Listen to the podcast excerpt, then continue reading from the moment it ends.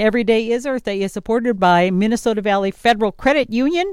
With two locations in Mankato since 1934, it pays to bank where your part owner member NCUA. More at mnvalleyfcu.coop. And Every Day is Earth Day is also supported by members of the executive board of the South Central Minnesota Clean Energy Council. Find out more at smcleanenergy.org. Good morning. For today's Every Day is Earth Day, we are going to be talking about how a university campus can become energy efficient, sustainable, and all that sort of thing. Recently in the news, Winona State University had some headlines splashed about being one of the most efficient Minnesota State universities in terms of leading energy savings and sustainability with the project. And Minnesota State University happens to be doing its own work and it started earlier. So, with me this morning, I've got Paul Corcoran. He is the Assistant Vice President for Facilities Management here at Minnesota State Mankato. Good morning, Paul. Good morning. Well, we saw this big splash recently about Winona State saying that we are leading in terms of being one of the most energy efficient universities. But turns out Minnesota State has been doing uh, quite a few things as well and has implemented a lot of things. Well, yes. Uh, actually, we used the same program uh, as Winona State. We used it a number of years ago. It's kind of started back in 2016 on the planning of it. Uh, we did a, it, it's called Guaranteed Energy Savings Program or projects. And the idea is that borrowing money and then the, the investment in the energy savings, the energy savings value pays off the financing. So we our, our project uh, back in uh, 2017 2018 uh, installation was about 8.1 million dollars. So it's a little smaller than Winona's, but we didn't include solar um, at that time. We were interested in keeping the payback lower. So our, our payback was around 18 years instead of their 25. But, you mean to, uh, to pay back all this the money in energy savings, et cetera? That's yeah, that's correct. So, what sort of steps have we taken? I know it said that this project is expected to save the university a lot of money in terms of Winona's. They said it'll save the university 26 million in electricity, natural gas, and water savings over 25 years. Do we have any estimates? How much does Minnesota save? I did do the calculation. Like I say, ours was a 18 year payback. In other words, everything ours was predominantly LED lighting. Mm-hmm. And that paid back in 18 years. So then, the, if we went to 25 years, you know, those extra seven years is all money in the pocket. Came out to be about $15.5 million over 25 years. Okay. They also, you know, talked about how many fixtures that they had changed, and they, you know, our campus is a little bigger, so we we had approximately twenty seven thousand different fixtures with those LED uh, that we fixtures? converted to LEDs uh, over a period of about eighteen months. How much does that actually save doing an LED versus the traditional type of fixture? Well, that's a great question because it kind of depends on uh, what you've done before. Okay.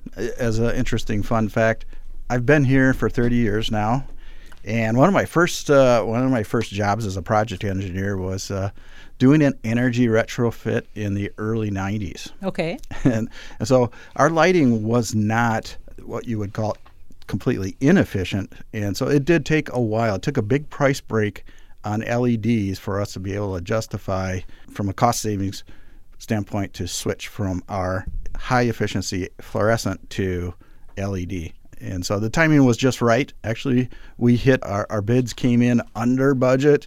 And so our payback uh, was really quite good. Now, Winona went the solar route, and people will say, well, why hasn't Minnesota State Mankato gone the solar route? Well, we we are interested. In fact, uh, uh, President Inch is very interested in getting a, a, large solar project on campus, and I started working on this probably 18 months ago. I wanted to use the same vehicle as Winona and as what we used uh, a number of years back, which is the GESP. That was administered by the Department of Commerce. And uh, unfortunately, Winona was the last project that the Department of Commerce was able to administer. So that money is no longer available from them. Well, just the process more oh, than okay. just the money. And so I've been working with our, our system office, Minnesota State System Office, to try and come up with what is the proper procurement model for us to use that includes the ability to do financing. And that's been a little bit of a challenge. So has uh, the impact of inflation had anything to do with that? Because of course rates have changed and that sort of thing. Well, it has. It's it's had probably the biggest impact on the size of the project that we Oh. were looking at. We were originally looking at about a 3.2 megawatt solar project, and in the period from between December of 21 and April of 22, we already had to discount that to about 2.5 megawatts in size, just because the cost per watt installed has gone up so much. Now, something you mentioned to me off the air is that we actually already have some solar on campus, which I did not know. So, talk a little bit about that, where that is, and how that helps us out. Sure, sure. It's uh, we have a small solar array on top of the clinical sciences building, One of our newest buildings. one of our newest buildings, and it was part. It was a state appropriated building, and uh, as part of the State of Minnesota B3 and Sustainable Buildings 2030 programs. These set the standards for energy efficiency for state buildings. We included an array on the top. It's not a big one. It's about 34 kW.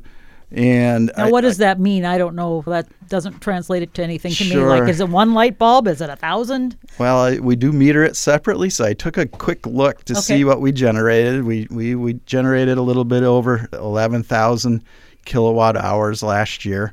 To put that in context, that's about pretty close to like one standard home, residential home. I think you mentioned that as we do more facilities building, that solar is going to be a requirement on all of them. Yes, the future. yeah, the, the future is. In fact, uh, to plug our Armstrong Hall replacement request right now, the Sustainable Buildings 2030 requires us to make it 80% more efficient than what a standard building would have been in th- 2003. Okay. And to reach those goals, you know, you can do all, all the things that manage how much energy the building itself uses. But to get to that 80% less, we have to incorporate some kind of a renewable like uh, solar. So that's what we're planning to propose in this Armstrong Hall replacement project is actually solar array. And how far out is that? Because I know we've been hearing about Armstrong for a Mm-hmm. long time. The building's very old, I think 1960s, and not very energy efficient. Yeah, it's it's very old.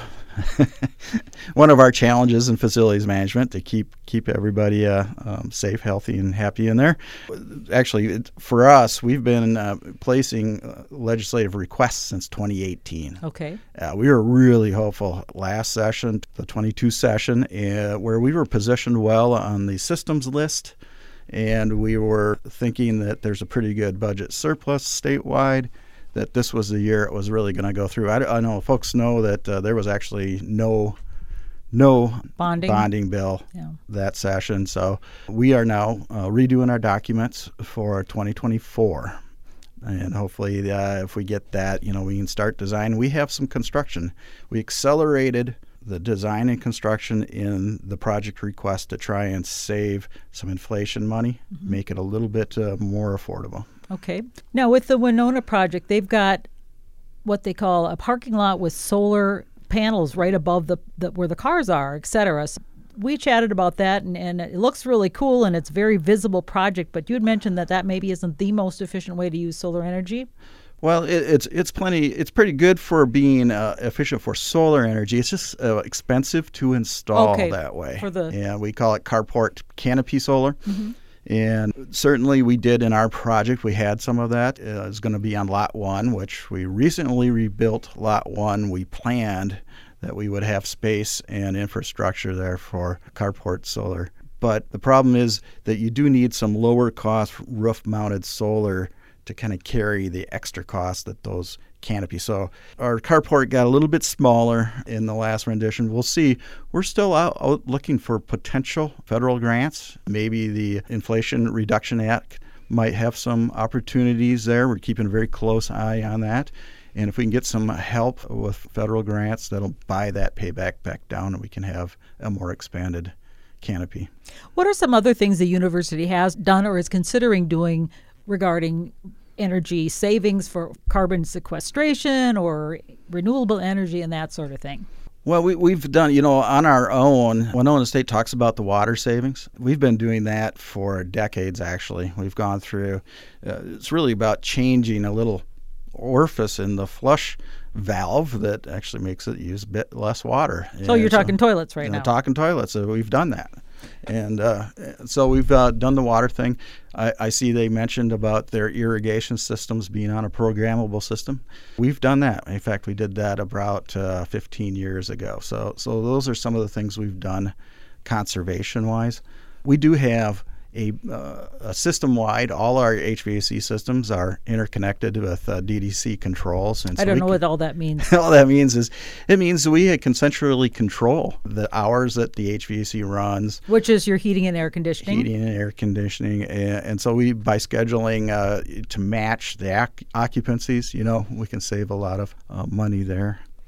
Is there talk of any other renewable energy sources being used on this campus? Well, we are. As uh, part of this Armstrong Hall project, we are investigating uh, some new ground source heat pump uh, technologies that are out there. Is that uh, geothermal or is it that? is. It's very similar to what the old standard geothermal, where you see a lot of wells that go down into oh. the ground. This uh, simplifies it. It's like one well that has some powered pumping in it, and it uh, turns out to be far more far more efficient. Takes a lot less real estate and and could actually lead some of our buildings to be able to go all electric, you know, in the future. Okay. So, that, that, but everything's in the future at this point, and it seems like it's based on funding mainly that uh, we're not able to go ahead. Yeah, it is. Uh, you know, I keep talking payback. Those are the things that are really attractive. There is a few state uh, statutes out there that actually allow public institutions like us to borrow money to make these energy improvements and then pay it back on the energy savings or with the energy savings. And so we're always looking at trying to get it within 20 years is one of the statutes, and the other statute, the GESP, is 25 years.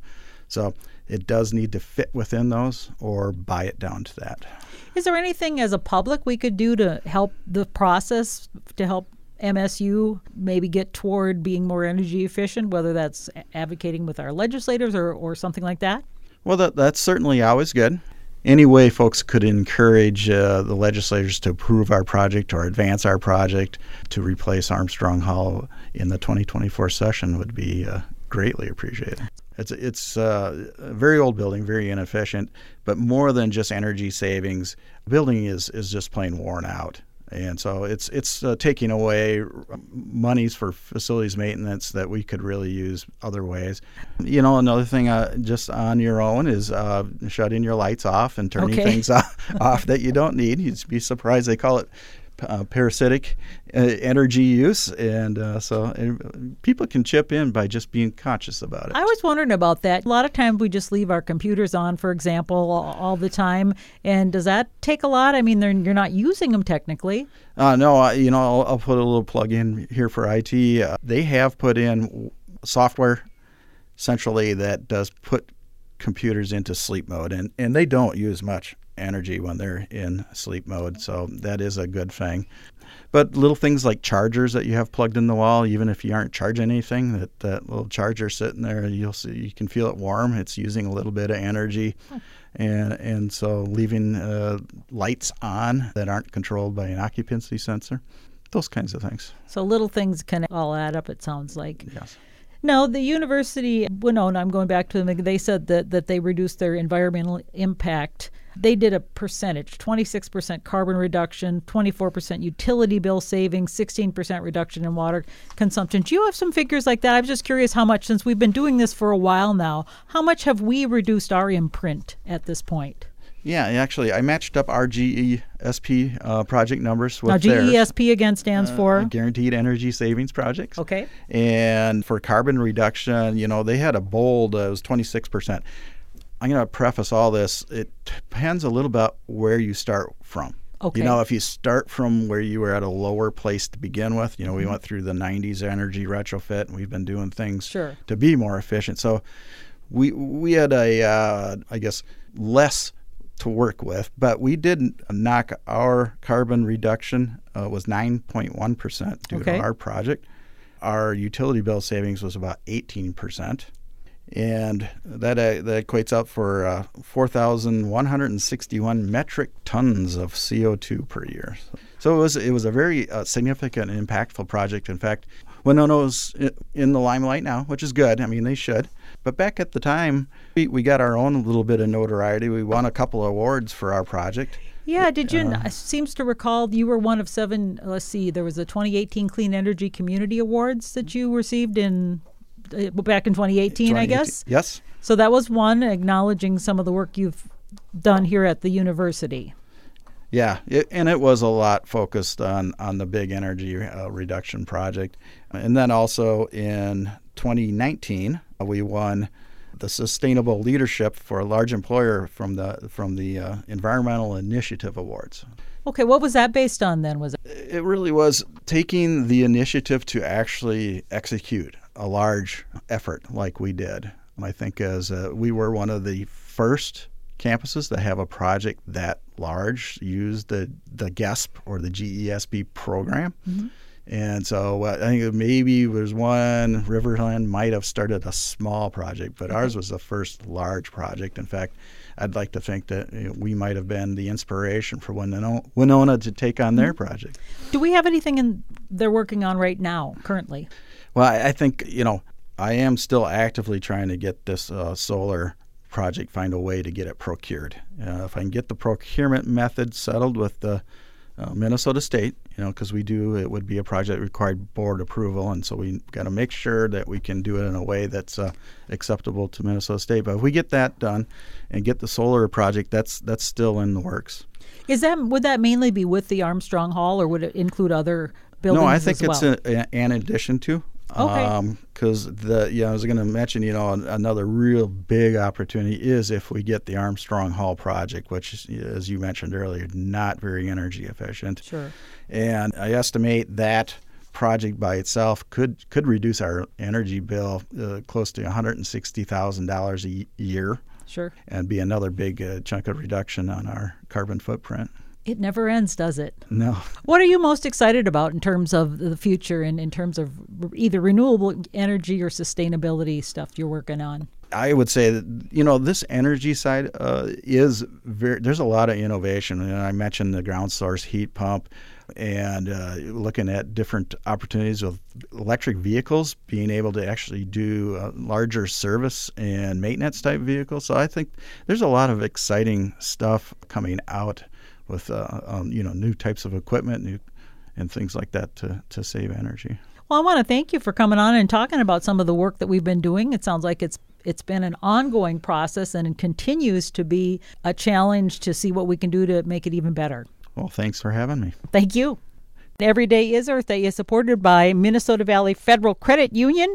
With two locations in Mankato since 1934, it pays to bank where your part owner member NCUA. More at mnvalleyfcu.coop. And Every Day is Earth Day is also supported by members of the executive board of the South Central Minnesota Clean Energy Council. Find out more at smcleanenergy.org.